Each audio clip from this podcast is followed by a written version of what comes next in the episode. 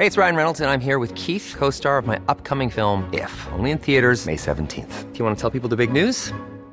All right, I'll do it. Sign up now and you'll get unlimited for $15 a month in six months of Paramount Plus Essential Plan on us. Mintmobile.com slash switch. Upfront payment of $45 equivalent to $15 per month. Unlimited over 40 gigabytes per month. Face lower speeds. Videos at 480p. Active Mint customers by 531.24 get six months of Paramount Plus Essential Plan. Auto renews after six months. Offer ends May 31st, 2024. Separate Paramount Plus registration required. Terms and conditions apply if rated PG. Heraldo Podcast. Un lugar para tus oídos. Anuncio especial para la Feria Internacional del Libro de Guadalajara, pero no para la de 2023, sino para la de 2024. Bueno, para la de 2023 también tenemos un anuncio. Este año la pinche complejidad se transmitirá en vivo y en glorioso Technicolor desde Phil Guadalajara. Pero más allá de eso, el año próximo, en Phil 2024, les voy a anunciar una de las presentaciones más sonadas de esa feria del libro, que será la de la primera novela de Unice Cortés, mi esposa. Mi esposa, Unice Cortés, que ya ha venido por acá al podcast a hablar de Barbie alguna vez, lleva 14 años escribiendo una novela que por fin, porque está por terminarla, se va a presentar el año próximo. Y la pregunta es, pues, ¿cómo se tarda uno 14 años en escribir una novela? Pues, ¿qué escribió en busca del tiempo perdido o por qué ha tomado tanto ese proceso de redacción? Bueno, uno se tarda 14 años en escribir una novela de menos de 200 páginas, que va a ser el caso, cuando uno tiene que cuidar padres enfermos. Y ahí les va la historia de por qué a mi esposa le tomó 14 años escribir un libro. Ella estaba empezando la redacción y el proceso de investigación de esta novela cuando a sus padres, a mis suegros, les sobrevino una crisis de salud. Mi suegra es artrítica desde los 40 años o era artrítica desde los 40 años. La artritis, para los que la padezcan o tengan familiares que padecen artritis, viene en oleadas. Hay como ataques que duran un rato y luego entran en remisión. Y entonces, a partir de este fenómeno, pues mi suegra entró en un ataque de artritis que la tenía muy inmovilizada, digamos, muy limitada, al mismo tiempo que mi suegro tuvo la sexta reincidencia de cáncer. Mi suegro había tenido varios episodios de cáncer que habían preocupado mucho a la familia, pero que se habían logrado remediar con quimioterapia, con radioterapia, con cirugía, porque los tumores habían aparecido en el retroperitoneo. Resulta, sin embargo, que hubo una metástasis al hígado y una metástasis al pulmón y que, bueno, pues la vida de ellos era muy complicada porque ellos vivían en Tequisquiapan, en un club de golf, en donde solo se podía salir en coche, no había acceso al transporte público. Mi suegra no sabía manejar, le costaba mucho trabajo subir y bajar las escaleras en aquella casa de dos pisos y la decisión fue que vinieran a vivir con nosotros. Nueve meses cuidó Eunice a su padre y a su madre que no podía cuidar a su marido aquí en casa. Pues no fue tiempo de, escribir libro. Y cuando murió mi suegro, finalmente, mi suegra se quedó a vivir con nosotros, se tomó la decisión de que era la mejor idea, ya que era una mujer muy de su generación, que era muy solvente para las tareas domésticas, pero estaba limitada para hacerlas por la artritis y que pues no sabía manejar, no tenía nociones de administración, es decir, que necesitaba apoyo para vivir. A partir de eso, pues vinieron muchos años en que Eunice cuidó a su madre. Tomamos la decisión en ese momento de no tener hijos, hubiera sido demasiado, pero con muchas parejas que no tienen hijos, pues decidimos tener un gato y un perro. Y los gatos y los perros son un encanto y son divertidísimos y son una delicia cuando tienen 2, 3, 4, 5 años, pero cuando tienen 10, 11, 12, 13, se enferman, les da, les da cáncer, fue el caso de ambos, y hay que llevarlos a la quimioterapia, a la fisioterapia, a la cirugía, cuidarles la cirugía, darles el medicamento, a veces varias veces al día, y pues eso también se vuelve una chamba. Eunice, mi esposa, además trabaja, hemos dicho ya aquí que es psicoanalista y seguía viendo pacientes, pero no solo no tenía las horas del día para ocuparse de escribir su libro, sino tampoco tenía el espacio mental. Estaba realmente, pues digamos, secuestrada su energía por ocuparse de una madre, un perro y un gato añosos. ¿Y por qué les estoy contando todo esto? No, no porque esté yo haciendo trabajo de psicoanálisis en público, sino porque la anécdota me parece representativa, aún en un entorno de privilegio, de de un fenómeno que digamos ahora está muy en discusión por dos razones. Uno es, acaba de publicarse la ENASIC, la Encuesta Nacional para el Sistema de Cuidados 2022, que elabora el INEGI, con resultados que resultan pues más o menos escalofriantes. Es decir, en México hay 58.3 millones de personas, entre niños, adolescentes, adultos mayores y personas con discapacidad, que necesitan cuidados. Bueno, y el asunto aquí es que pues hay un 31.7 millones de personas que cuidan a personas en su casa. Y de esas personas, el 75% son mujeres. Y de ese 75% de los cuidadores de niños, ancianos y personas con discapacidad que hay en los hogares, las mujeres le invierten 38.9 horas a la semana, es decir, casi 40 horas. Los hombres le invertimos menos, le invertimos 30.6 horas cuando nos toca cuidar a alguien. Bueno, eso es un problema cuando en el 77.8% de los hogares mexicanos hay personas que necesitan ser cuidadas. ¿Cuál es el problema? El problema es que esas mujeres no van a poder trabajar y en efecto, si nos ponemos a ver la población económicamente activa, el 56% de las mujeres en general son económicamente activas, pero si nos fijamos en las que cuidan a personas, el porcentaje baja al 50%. Hay un 6% de las mujeres que no pueden trabajar ni a tiempo completo ni a tiempo parcial porque dedican todo el tiempo a cuidar familiares o mujeres que no están teniendo un desarrollo profesional pleno no solo mi esposa, a la que le tomó 14 años escribir un libro, sino las mujeres a las que refiere en su libro que les recomiendo mucho, Career and Family, Carrera y Familia, la flamante Premio Nobel de Economía Claudia Goldin.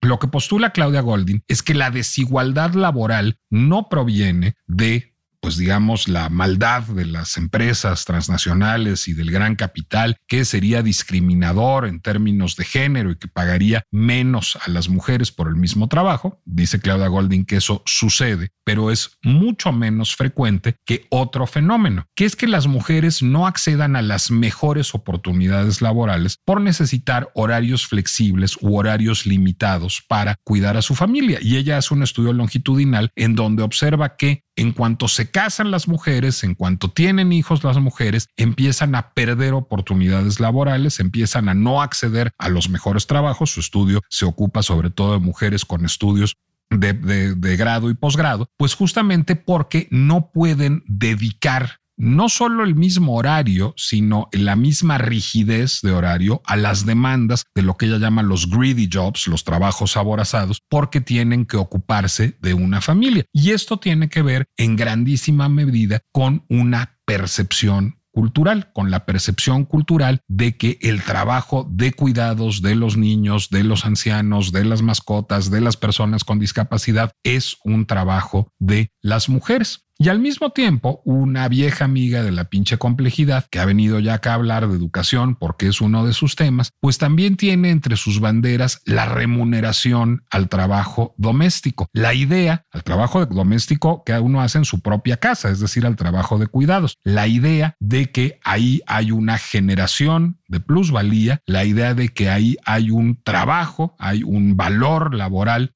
que debe ser remunerado y tiene una iniciativa de ley que pretende la remuneración de el trabajo de los cuidados. Toca a una mujer apelar a estos valores eternos de una feminidad paradigmática y hacerse cargo de los hijos, los padres, los cónyuges, las mascotas, los ancianos, los discapacitados, por amor, o al revés, toca entender ese trabajo de cuidados como parte de la economía y remunerarlo. Y hace falta una reforma cultural que nos haga concebir de otra manera ese trabajo de cuidados. Pagar el trabajo de cuidados equivale a condenar a las mujeres a vivir dándole a los frijoles en lugar de salir allá afuera a ser grandes abogadas, ingenieras, doctoras o poetas. Esa es la pinche complejidad del trabajo que no se paga.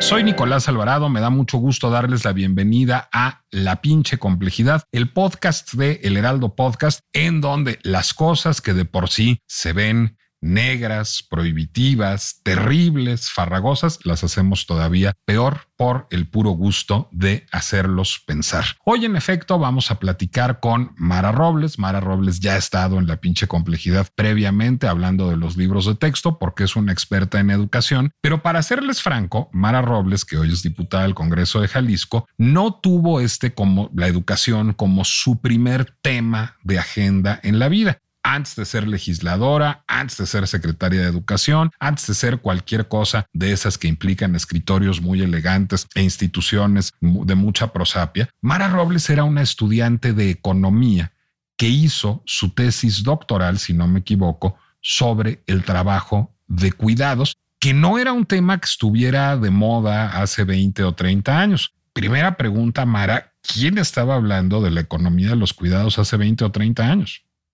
Nadie. Hola, Nicolás, qué gusto estar otra vez en la pinche complejidad.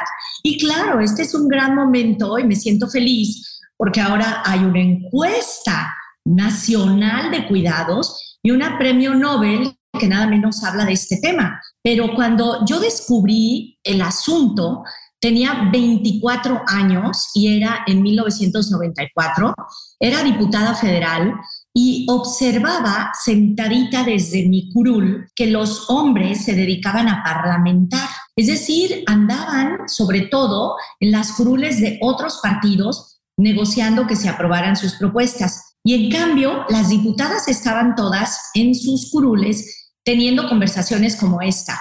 Una le decía a la otra, mamá, no vayas a dejar de ir por el ropón de tu nieto y no te vayas a equivocar. Quiero el beige no el blanco.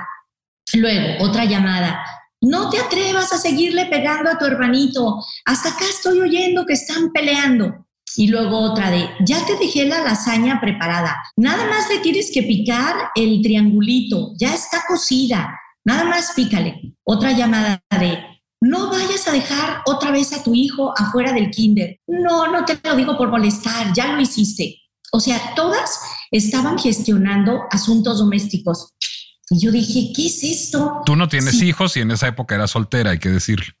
Exactamente, por eso estaba escuchando a las demás. Y entonces dije, qué raro, porque hacía mi tesis de maestría en la UNAM sobre el tema de las cuotas o las acciones afirmativas. Y yo decía, pero estas mujeres ya estamos aquí sentadas en una curul, o sea, ya estamos participando activamente en la política. ¿Por qué nuestras iniciativas no salen y las de los hombres sí? Entonces me di cuenta de que nosotras teníamos un grillete simbólico, como el de los esclavos, atado a nuestro tobillo, y ese grillete era nada menos que el trabajo doméstico, que aunque en estricto sentido no estaba siendo ejecutado por esas mujeres, porque en ese momento no estaban lavando, planchando, trapeando, sacudiendo, sino que estaban en la Cámara de Diputados, pero estaban gestionando los asuntos domésticos. Entonces me di cuenta de que en efecto, como me decía mi mamá, yo era como hombre. Ella se refería a eso cuando no tendía mi cama, cuando no levantaba mi plato, cuando no lavaba mi ropa, cuando no sabía cocinar y planchar cosas todas que hoy padezco. ¿No sabes hacer ninguna de esas cosas, Mara Robles? Bueno, pero las hago con todo mi ánimo. Pero Qué barbaridad, qué oprobio. Entonces, dije, ¿sabes qué? El verdadero problema de la desigualdad, además de las cuotas para que las mujeres accedamos a puestos de poder que son necesarias, hay un problema mucho más grave. Entonces, ahí empecé a tener curiosidad sobre el asunto y descubrí que las feministas tenían tres recetas. Número uno, decían que había que reducir el trabajo doméstico, que no había que ser tan exagerados y que en lugar de hacer mole manchamanteles, había que poner un pan negro como un, con un arenque, como si fuéramos noruegos. Pues ¿cuál arenque? Ni arenque tenemos. Dos, decían que había que dejar de tener las figuritas de Yadro en un juguetero y que había que tener una decoración más sencilla. Pero ¿qué hacemos con todos los muebles coloniales que tenemos en nuestro país? Y además, pues la idea de una buena esposa mexicana es una que es buena cocinera, que sabe surcir calcetines, que es buena madre, buena esposa, buena ama de casa, o sea, que sabe hacer una sopita de fideos con higaditos y si no, como decía mi abuela, eres una mujer nylon. Entonces, esto de reducir no es tan sencillo en nuestra cultura. Lo segundo que decían es que había que repartir, o sea, que todos los miembros de la familia, hombres e hijos, tenían que tender su cama, no tenían que dejar tirados los calcetines y las toallas, tenían que levantar su plato, lavar su losa. Nada más que sorpresa, no ocurre. Incluso en los estudios de uso del tiempo actuales, está demostrado que la familia no comparte las actividades domésticas. Tú eres una anomalía. No, yo no soy una anomalía y déjame corregirte y creo que voy a llegar al quiz del asunto. Yo, yo lavo los trastes muy cabrón, hasta en tu casa los he lavado. Te consta que yo lavo de veras muy bien los trastes y que soy muy comedido. Parte del problema, sin embargo, es que a mí no me deja Eunice hacer tanto que hacer como ella. Y creo que eso acusa, digamos, un problema cultural. Es decir, la, se asume culturalmente en México que el hogar es una esfera femenina, es decir, que el ama de casa, este viejo término, digamos, tan siglo XX, tan, tan de telenovela de Silvia Derbez, es quien debe gestionar todo el trabajo. Entonces, los maridos muy comedidos como yo o los maridos nulamente comedidos como otros, de todas maneras terminamos haciendo menos labor doméstico, porque toda la cultura, digamos, preconiza que la mujer tiene que ser la reina del hogar. Fíjate qué dato tan preocupante de la ENASIC. Dice la ENASIC que el 61.3% de la población en México, el más del 60% de la población piensa que cuando una madre tiene un trabajo remunerado, las hijas y los hijos sufren. Bueno, pues eso es terrible. Es decir, pues en ese momento hay una condena cultural, no solo a que los hombres lavemos un traste, que ya de por sí es preocupantón. Digo, recuerdo a mi suegra cuando vivía con nosotros diciéndole a Eunice, atiende a tu marido. Y ella decía, no, pues ¿por qué que me atienda a él? Y tenía toda la razón. Pero además se supone que si una mujer es diputada, escritora o plomera, sus hijos van a sufrir. Pues hay de entrada urgencia de una reforma cultural, ¿no, Mara? Sí es, pero fíjate, es un asunto económico convenientemente revestido de género. A ver. Tú lo dijiste bien, se trata de un asunto económico. ¿Por qué? Porque el trabajo no remunerado en el mundo triplica al trabajo remunerado. Fíjate el dato que te voy a dar. El trabajo no remunerado de las mujeres representa el 24.7% del Producto Interno Bruto de este país y no está considerado en las cuentas nacionales institucionales, sino como una cuenta satélite, cuando es un trabajo que vale mucho más que la industria manufacturera, la producción de petróleo, las remesas internacionales y el nunca bien ponderado turismo. O sea, en realidad hay mucho dinero que se están ahorrando tres sujetos. El Estado, en primer lugar, los empleadores de esos maridos que tienen una remuneración y que llegan al trabajo peinados, bañados, planchados, desayunados y con la tranquilidad de que sus hijos están cuidados, y también los propios beneficiarios del trabajo doméstico que ganan tiempo que otra persona sacrifica para ellos, para que ellos puedan estudiar, trabajar o divertirse. Déjame interrumpirte. Si yo, o sea, el asunto es, si los hombres viviéramos solos, si no hubiera una madre, una esposa, una hija en nuestras casas y tuviéramos que contratar personal que cocinara, lavara, planchara, atendiera las camas, etcétera, eso generaría un volumen económico de ese tamaño. ¿Eso es lo que quieres decir? Exactamente. Entonces, las mujeres estamos haciendo un trabajo que no cobramos. O sea, cuando tú le dices a una ama de casa, ¿Y usted trabaja? No, estoy en la casa. No, señora, usted por supuesto que trabaja. El problema es que no le pagan. El capítulo 1, precisamente de esa tesis a la que te referiste, se dedicó a desentrañar el misterio de por qué lavar, planchar, barrer, trapear, sacudir, tender la cama, ir al mandado, dar de comer y hacer todas las labores domésticas si las haces en la casa de la vecina, se considera trabajo doméstico y te pagan. Y en cambio, si las haces en tu propia casa, se considera solidaridad, cariño, corresponsabilidad, amor, sacrificio y obligación. O sea, es un problema teórico tremendo, porque ¿por qué exactamente el mismo servicio y aquello que produce los mismos productos o mercancías se desnaturaliza como trabajo cuando se hace en el propio hogar y sale de la esfera de lo económico. O sea, alguien que lava, plancha, barre, trapea, sacude lava platos, tiende camas en su casa, no se considera población económicamente activa. Y cuando exactamente esas mismas funciones las realiza en otro hogar que no sea el propio, entonces se considera trabajo. Es terrible. A ver, Mara, pero no es igual con el sexo. Es el carajo. Ah, bueno, no quiero meterme al tema del sexo porque nos precisamente una de las cosas que yo decidí es sacarlo del terreno del amor, porque esa es una cosa muy complicada. Y en cambio, si lo pongo en el terreno de lo material, queda muy clara la injusticia. Te voy ahora nada O sea, digamos, lo que tú dirías es, sí se coge por amor, pero se lavan los platos por dinero.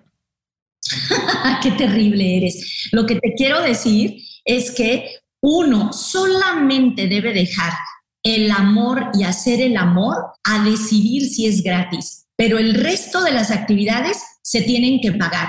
Porque sabes qué es lo más grave? Que cuando una ama de casa hace todo ese trabajo, se le considera mantenida. O sea, encima, encima de todo se le considera holgazana. Y te voy a decir por qué la manutención de ninguna manera es un pago. Porque no vivimos ya en el esclavismo, porque no vivimos ya en el feudalismo, porque en este momento la Declaración Internacional de los Derechos Humanos dice que a trabajo igual, salario igual. Entonces, si tú realizas todo ese trabajo, con lo cual produces bienes y servicios y le generas tiempo a otras personas que son beneficiarias de ese trabajo, pues no tendrías como una esclava o como una sirvienta que recibir el techo y la comida por hacer ese trabajo, sino que tendrías que recibir un salario.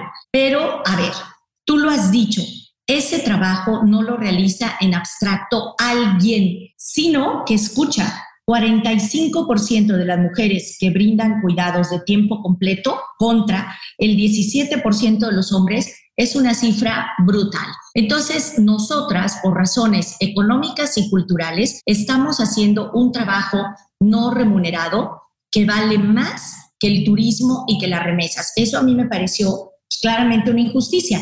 Y había, como dije al principio, lo que pasa es que vamos demasiado rápido, tres estrategias de las feministas. Uno, reducir el trabajo doméstico. Dos, repartir el trabajo doméstico. Y tres, pagar. Somos un sector muy, muy pequeño, absolutamente privilegiado, el que puede pagar por el trabajo doméstico. Entonces, en los hechos, ¿qué pasa? Pues que la inmensa mayoría de las mujeres está haciendo este trabajo gratis y además considerada fuera de la población económicamente activa y además considerada mantenida. Entonces, claro, cuando yo empecé a hablar de esto en 1994, me volteaban a ver con cara de cómo te atreves a cuestionar algo que está totalmente dado. Es obvio que las mujeres preparan mejor la sopita que los hombres. Es obvio que solo las es que no habían ido con Enrique Olvera. Claro, solo ellas pueden cuidar a su bebé. Fíjate, hasta eso es injusto, Nicolás. O sea, si un hombre cocina es chef y en cambio si una mujer cocina es cocinera. Es terrible. Pero además te voy a dar otro dato tremendo. A estas alturas, el 42.7 de la población, por ciento de la población, está en desacuerdo con llevar a las niñas y los niños a la educación inicial, guardería o estancia. Y el 53% señala que cree que el cuidado es responsabilidad de la madre, el padre o la familia. Sí, de la familia. Y claro, cuando, claro, de la familia. Entonces lo que yo dije es, no, me niego a que la solución sea reducir el trabajo doméstico porque en última instancia, esa sí es una decisión de la vida privada. Cada quien decidirá cómo cocina. Dos, estaría encantada de que se repartiera, como es tu caso, pero las encuestas de uso del tiempo que lidera Mercedes Pedrero Nieto, que recientemente estuvo aquí en el patio del Congreso del Estado, demuestran que la familia sigue sin corresponsabilizarse. Y por una cosa muy elemental, pues porque no son tontos, pues porque nadie les paga por eso. Y entonces yo opté por una propuesta radical que en realidad no es idea mía, sino de Alfredo Rodríguez Banda, quien tú conoces muy bien, que dijo esto solo se va a solucionar hasta que se pague. Entonces yo me fui por la línea del pago y demostré la viabilidad del pago al trabajo doméstico de las amas de casa en esas tesis de maestría y de doctorado, tanto en Flaxo como en Oviedo, y las convertí finalmente en una bandera política en mi campaña pasada y ándale que tuvo un exitazo, porque en el tianguis yo le decía a las señoras, a usted, ¿quién le valora el trabajo de la casa? Nadie. ¿A usted quién le reconoce el trabajo de la casa? Nadie. ¿Y a usted quién le paga el trabajo de la casa? Menos. Entonces me propuse hacer una eh, iniciativa de ley aquí en el Congreso del Estado para que en el artículo cuarto constitucional, y aquí les muestro nada menos que el, eh, el periódico oficial del Estado de Jalisco, Hey there, it's Michelle Norris. I'm host of a podcast called Your Mama's Kitchen. When I travel, I'm usually looking for a way to find a taste of home when I'm not at home. And one of the things I love to do when I am at home is entertain. And Airbnb allows me to do that. When I was in California recently, I rented a house that had a great kitchen. And when we were sitting around the table, we we're all thinking, we're in someone else's house. Someone could be in all of our homes as well. If you have a home, but you're not always at home, you have an Airbnb. Your home might be worth more than you think. Find out how much at airbnb.com/slash host. Se reconozca que las personas en situación de dependencia tienen el derecho a ser cuidadas de manera digna y a recibir los elementos materiales y simbólicos que sustenten su vida para vivir en sociedad y que las personas que realizan trabajo doméstico no remunerado o de cuidados a personas en situación de dependencia realizado en el propio hogar serán atendidas y reconocidas como generadoras de riqueza y bienestar social. O sea, que es trabajo malo. ¿Por quién? Yo en las tesis planteaba que tenía que ser un pago tripartita. Decía que en primer lugar por el Estado en representación de la sociedad, precisamente porque no hay estancias infantiles no solo suficientes y de calidad para abarcar todo el universo, no solamente de las mujeres trabajadoras del mercado formal, sino también del mercado informal, porque tendrían derecho a las guarderías del IMSS, las trabajadoras que están en el mercado formal. Pero ¿dónde quedan las trabajadoras de los tianguis, de las cocinas económicas, las vendedoras de Betterware, Mary Kay, etcétera, etcétera? Entonces, primero tendría que haber estancias de desarrollo infantil suficientes y de calidad para todas. A ver, te voy a hacer una pausa para ejemplificarlo y creo que va a ser claro en este sentido. Tú sabes que yo soy hijo de una madre trabajadora, una madre que trabajó desde que yo nací, creo que se tomó 15 días de licencia de maternidad o cosa que se le parezca, iba todavía a dar sus clases a la universidad embarazada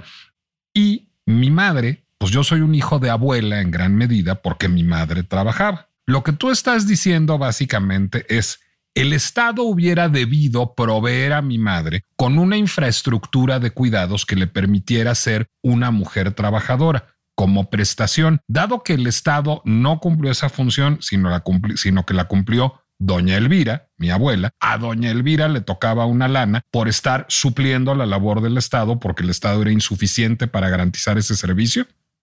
Absolutamente. Te voy a poner el ejemplo también de mi madre. O sea, mi madre tuvo siete hijos, un marido que todos los días tenía que ir con una bata planchada, almidonada, prístina al hospital. Mi mamá. Qué bueno que aclaraste al hospital porque sonaba que tu papá era Mauricio Garcés. Prosigue. Le hubiera encantado, no lo dudes, pero no, e, era médico. Y entonces mi mamá, fíjate, lavaba la ropa, planchaba la ropa de siete hijos, un marido, y no contenta con eso, además para completar el gasto, tenía una casa de asistencia en nuestra propia casa, en donde preparaba otros 25 jugos y chocomiles más. Si mi papá no hubiera sido médico, cuando papá murió, mi mamá a los 75 años o más hubiera tenido que lavar ajeno, es terrible. Porque además mi mamá no solamente hizo todo ese trabajo doméstico del que ya les hablé, sino que hacía una labor de representación o de performance porque como sabes, mi casa era la que hospedaba a todos los proletarios exiliados y comunistas del mundo unidos.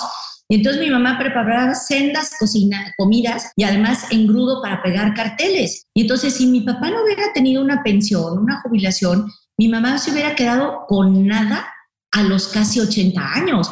Entonces el trabajo doméstico de las amas de casa es terrible. No tiene horario, porque si un chiquillo se te enferma a las 11 de la noche, le dices, no le dices, lo siento, aquí la enfermería está cerrada. O sea, si un niño tiene necesidad de ir a tomar clases de natación en una familia clase mediera, pues no tienes un chofer, lo tienes que llevar tú. Es un trabajo que además no tiene fines de semana, porque al contrario, los fines de semana toda la familia está ahí enchinchando. no tiene vacaciones, porque cuando vas a la playa hay que ponerles protector solar, quitarles la arena, ver que no los piquen, que no, todas las cosas terribles que ocurren en las vacaciones de la gente que no tiene muchísimo dinero. Y es un trabajo que al final de cuentas no tiene jubilación ni pensión. Es realmente, aquí viene mi frase dominguera, por favor tomen nota, es el establecimiento, la permanencia de un régimen medieval en pleno capitalismo. Es la peor injusticia del mundo, porque cuando alguien realmente no trabaja, bueno, pues no tiene derecho al salario, pero cuando alguien trabaja y no tiene derecho al salario, a descanso, a prestaciones, pues realmente podría equipararse a la esclavitud. Pero ¿por qué no es esclavitud? Ah, bueno, pues porque se supone que hay una compensación, que es ese techo, que es esa cama, que es esa comida de la que abrevas en el propio hogar. Por eso digo que es medieval, es algo parecido a la servidumbre, porque además incluso supón tú que tenemos a una señora, una señora con una pilot, bueno, creo que ya no hay pilot, ya no sé los nombres de las camionetas nuevas, bueno, con una Cadillac con una Lincoln. Una, Civic, una Civic, ahora están muy de moda la Civic. Ah, muy bien, pues con una Civic. Bueno, esa señora que tiene esa Civic no puede vender la Civic para con eso comprarle una cama de hospital a su madre. Primero porque lo más seguro es que la Civic no esté a su nombre. Y en segundo lugar, porque si estuviera a su nombre, arde Troya. Porque en realidad la Civic es un instrumento de trabajo para llevar a los chamacos a la escuela y a todas sus actividades extracurriculares. Supón tú que eres una señora pobre y que tienes el dinero para el chivo o el gasto. No puedes gastar lo de la comida en la semana para comprarle una silla de ruedas a tu tía viejita.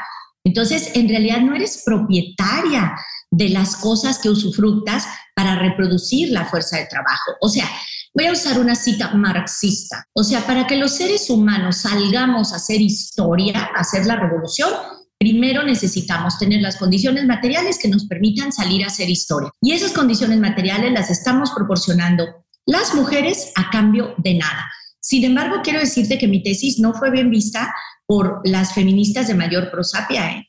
Me dijeron, Mara, estás loca. O sea que ahora vas a condenar a las mujeres a estar en la casa atadas al trabajo doméstico. Yo les dije, no, condenadas y confinadas están, pero a cambio de nada. Bueno, es que justamente yo, que tan rara vez estoy de acuerdo con las feministas, ahora iba yo a estar en pleno acuerdo con las feministas con una postura marxista, pero no de Carlos Marx, sino de Groucho Marx, que es y si no me da la puta gana de darle a los frijoles, es decir, y si yo no quiero hacer el trabajo, me parece, soy una señora, me parece muy bien tener un marido, me parece muy bien tener unos hijos, pero yo no quiero vivir condenada al trabajo del hogar. Yo quiero ser abogada o enfermera o dependiente de una tienda o repostera allá afuera. No digamos, ese pago me obliga a mantenerme en casa y a no explorar otras avenidas profesionales? De ninguna manera, porque lo que yo estoy planteando es la monetización del trabajo doméstico y precisamente quitarle lo del sexo femenino. O sea, lo que yo digo es que ahora ese trabajo debe ser visto como algo neutral, que puede hacer cualquiera. Y ahí es cuando va a llegar el momento en el que los hombres, que son bastante listos, van a querer hacer trabajo doméstico. Van a decir, ah, pues por supuesto que prefiero quedarme si sí me van a pagar. O sea, esto no debe ser para las mujeres, debe ser para cualquiera que haga el trabajo doméstico. Nada más que ahorita, como bien dijimos, da la pequeña casualidad de que el 86.9% de las cuidadoras principales son mujeres. Y como tú bien lo dijiste, el tipo de cuidado que suelen otorgar los hombres es de acompañamiento, de traslados, de salidas, mientras que el de las mujeres es la verdadera friega porque es hacer la comida, hacer el aseo y suministrar los medicamentos. Entonces yo digo, sí, la manera de quitarle el sesgo de género al trabajo doméstico ahora de las amas de casa es pagarlo. Y entonces hombres, mujeres, trans, lesbianas, gays, quien quiera, puede dedicarse al trabajo doméstico. Mira, ahora que, tú y yo mezclamos mucho la vida eh, personal, cuando dos de mis sobrinos estudiaban en la casa de mis papás, entonces yo les dije, tenemos que hacer nosotros el trabajo, o sea, porque no es posible que mi mamá, que siendo la viejita, lo haga, par de sorgatones. Y entonces los chicos universitarios, la verdad es que en minutos barrían, trapeaban, sacudían, nos lanzábamos a la lavandería, lo hacíamos mucho más rápido porque efectivamente éramos tres y dos de ellos eran dos jóvenes hombres que tenían mayor fuerza física que la viejita. Y si nosotros le hubiéramos dicho a los chicos que les pagábamos con eso, hombre, lo hubieran hecho con más gusto. El asunto está en que, insisto, es una cuestión económica convenientemente revestida de género. Y claro, tú te preguntas, ¿por qué las mujeres hemos sido tontas? ¿O qué? ¿Cómo hemos permitido esto? Bueno, Nicolás Alvarado, hace unos meses, una persona, que ahí sí no voy a decir el nombre, me dijo, Mara, no me quites el derecho a sacrificarme por mi familia. Va a ser mi mejor amiga esa persona. Eres terrible. Y un marido con doctorado me dijo, entonces estás acabando con la solidaridad y la noción de corresponsabilidad en las familias. Es un acuerdo. Las mujeres hacen ese trabajo para compensar que los hombres van a la calle a cazar mamuts. No, ese sí no va a ser mi mejor amigo. No, pero además a estas alturas, camarada, pues cuántos hombres salen a cazar mamuts cuando sabemos que en este momento hay una enorme cantidad de hogares que están encabezados por una mujer. Y en este momento tenemos mujeres que hacen no doble, triple jornada, que son trabajadoras en el mundo de lo público, que hacen el trabajo en su propio hogar y que aparte tienen un negocio. Yo te diría que siendo secretaria de educación, el Pino a mí me preguntaba, ¿qué vamos a cenar? Y yo le decía, ¿qué me lo preguntas a mí? ¿Verdad? Entonces, tenemos que desnaturalizar del género, el trabajo doméstico lo tenemos que convertir en trabajo puro y duro y lo debe pagar el gobierno. ¿Por qué no digo que lo paguen los, las parejas, los hombres? Porque luego se me vino una, una rebelión de los maridos. Y usted ahora quiere que yo le pague a mi mujer por hacer el quehacer. Y una rebelión de las mujeres que me decían, uh, si de por sí ahorita me reclama, cuando la comida no le gusta, me va a tronar el dedo si me paga.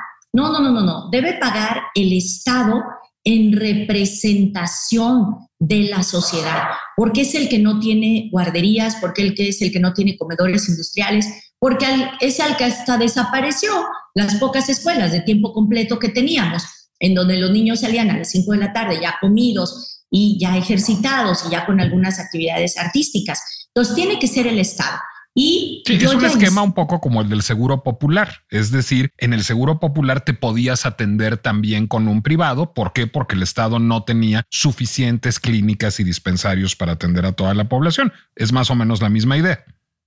Exactamente, te debía el dato, 33 de cada 100 hogares ya tienen jefatura femenina. Entonces, esta idea de que el príncipe azul te va a mantener, pues es bastante escasa. Y esas mujeres privilegiadas que se pintan las uñas, que se peinan en el salón todos los días, pues son muy poquitas. En realidad, la inmensa mayoría de las mujeres trabajan en su casa, trabajan en un tianguis, trabajan incluso haciendo trabajo doméstico fuera de su hogar están explotadas y tú no puedes argumentar que hacen ese trabajo por amor, sea, al contrario, por amor deberías buscar que esas mujeres tuvieran derecho al descanso, a una jubilación y a una pensión. Ajá, y si no es de género, si simplemente se está digamos, pagando el trabajo de cuidados, el trabajo del hogar, sea ese hombre, mujer o quimera. Entonces, en ese momento, ¿cómo haces un padrón, digamos, de personas que tienen derecho a ese salario? En mi casa tendríamos derecho los dos, digamos.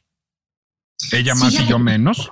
¿Cómo, ¿cómo tasas eso? Esto es importantísimo. Si el trabajo es realmente corresponsabilizado, entonces no se paga se pagará exclusivamente a las personas que se dediquen de tiempo completo a ello y que gracias a ello no tienen la oportunidad de tener un trabajo remunerado y además tiene que demostrarse que producen productos y servicios mediante los cuales los otros tienen derecho a obtener una remuneración o a tener tiempo libre para estudiar o divertirse. O sea, se trata realmente de las amas o amos de casa de tiempo completo que sacrifican su tiempo para que otros lo usufructen. ¿Y es, un, es un estudio socioeconómico lo que determina eso?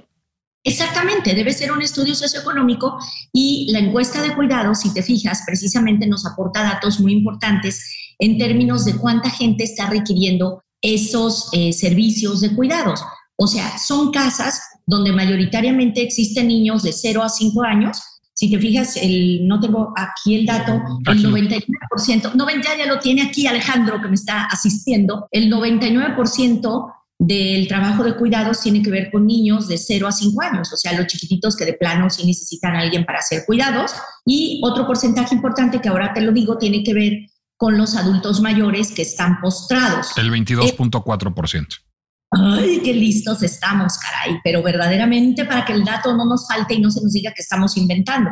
Entonces, cuando tú acreditas que tienes una casa en donde hay niños chiquitos o ancianos, adultos mayores postrados, entonces dices, a ver, aquí está pasando esto y basta con que un trabajador o trabajadora social vaya y certifique con que en tu casa eso está pasando para que lo puedas acreditar. O que digas, yo tengo una familia en donde efectivamente hay un marido o una mujer que están trabajando de tiempo completo, mis hijos están estudiando, están trabajando, yo me encargo de hacer todo el trabajo doméstico y ahí yo creo que la familia que recibe dinero sí debería aportar y que la propia trabajadora o trabajador doméstico que recibe dinero debería contribuir como cualquier trabajador a pagar su servicio social. Ahora, aquí viene mi segunda frase dominguera que me muero por decir. Esto, Nicolás, es un dardo al corazón del sistema capitalista. Ah, no, entonces va a parecer muy mal. Yo sé, porque tú eres un cerdo capitalista. Pues claro que soy un cerdo capitalista. ¿Por qué es un dardo al, al revés? Es, es una oda al capitalismo. O sea, lo que estás haciendo es valorar la generación de plusvalía, creando consumidores hasta que alguien me comprende finalmente, por eso somos amigos. No, pero ¿sabes por qué? Pues porque el sistema capitalista muy conchudo está encantado de que las mujeres carguen como atlas sobre sus hombros el trabajo no remunerado.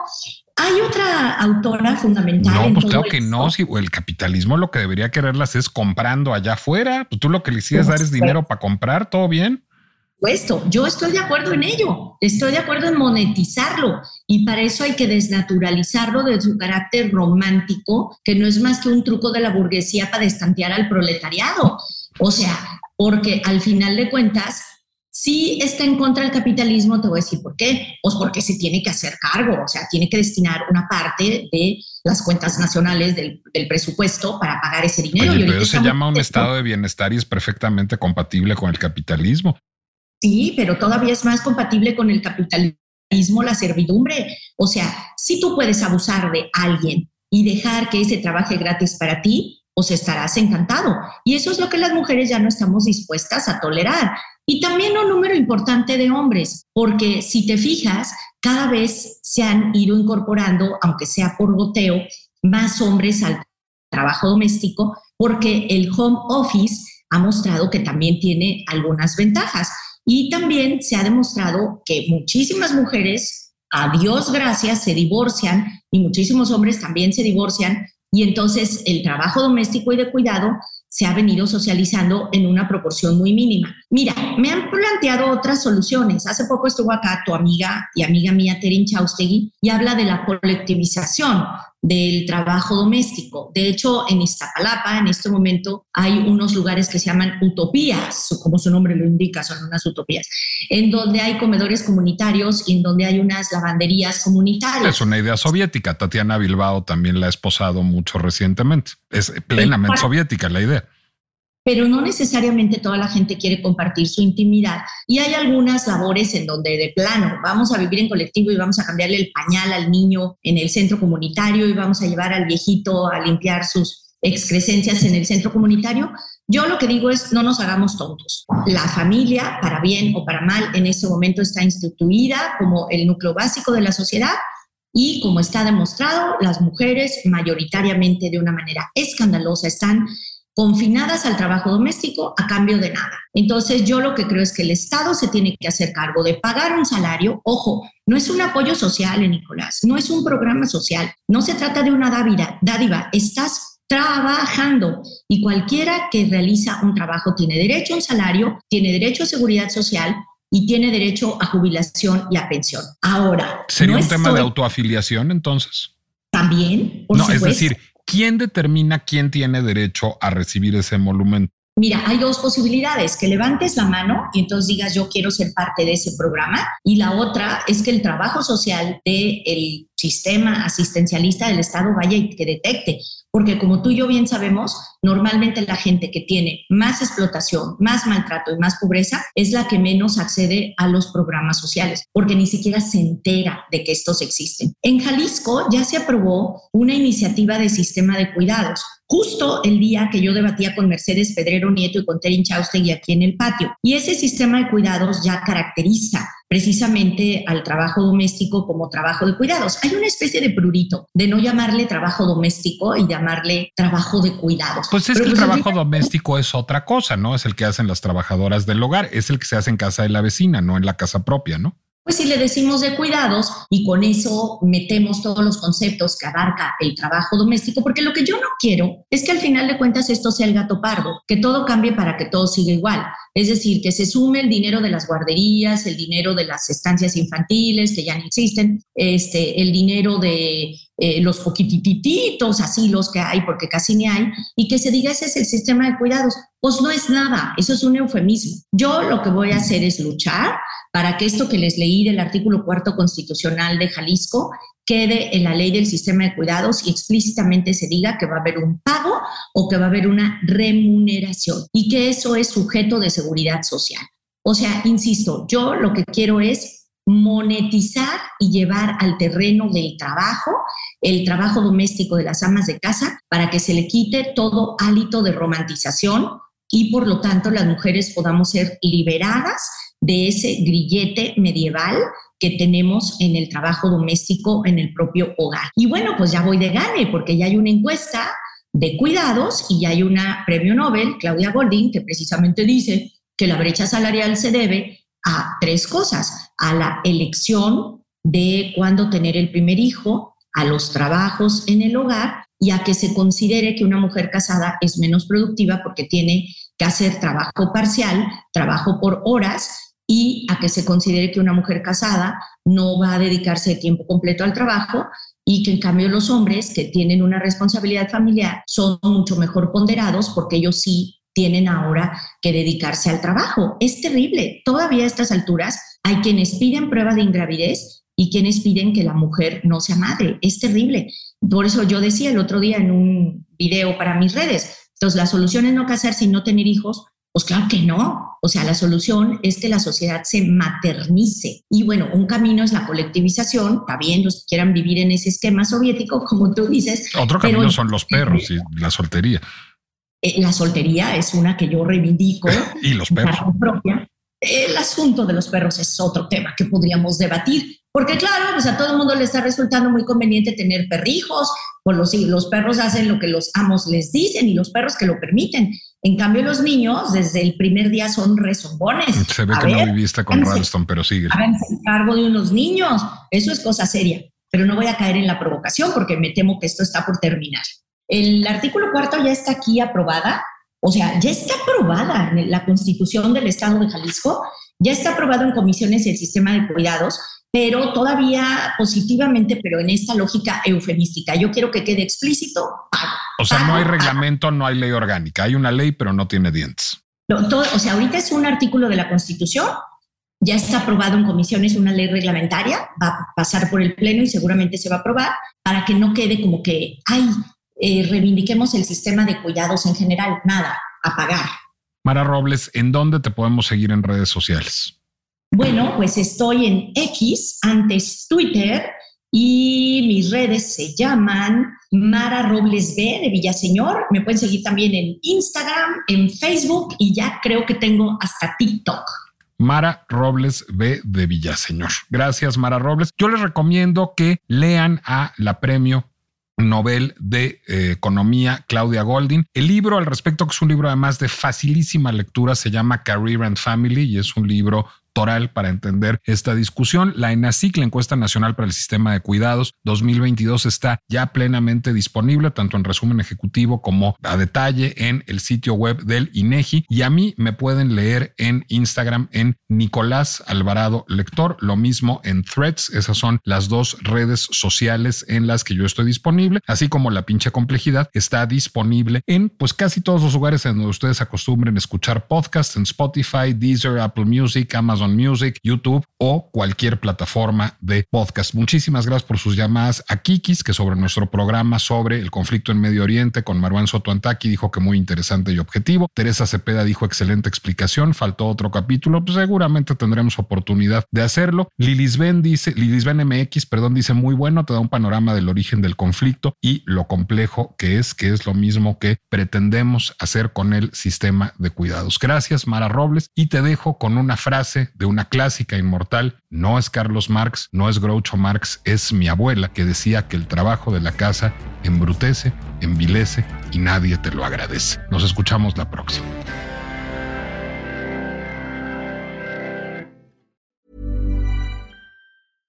How would you like to look five years younger? In a clinical study, people that had volume added with Juvederm Voluma XC in the cheeks perceived themselves as looking five years younger at six months after treatment. Look younger, feel like you. Add volume for lift and contour in the cheeks with Juvederm Voluma XC. Reverse signs of aging by adding volume to smooth laugh lines with Juvederm Volure XC. For important safety information and to find a licensed specialist, visit juvederm.com. That's J U V E D E R M.com. Not for people with severe allergic reactions, allergies to lidocaine, or the proteins used in Juvederm. Common side effects include injection site redness, swelling, pain, tenderness, firmness, lumps, bumps, bruising, discoloration, or itching. There's a risk of unintentional injection into a blood vessel, which can cause vision abnormalities, blindness, stroke, temporary scabs, or scarring. Talk to a licensed specialist to find out if it's right for you.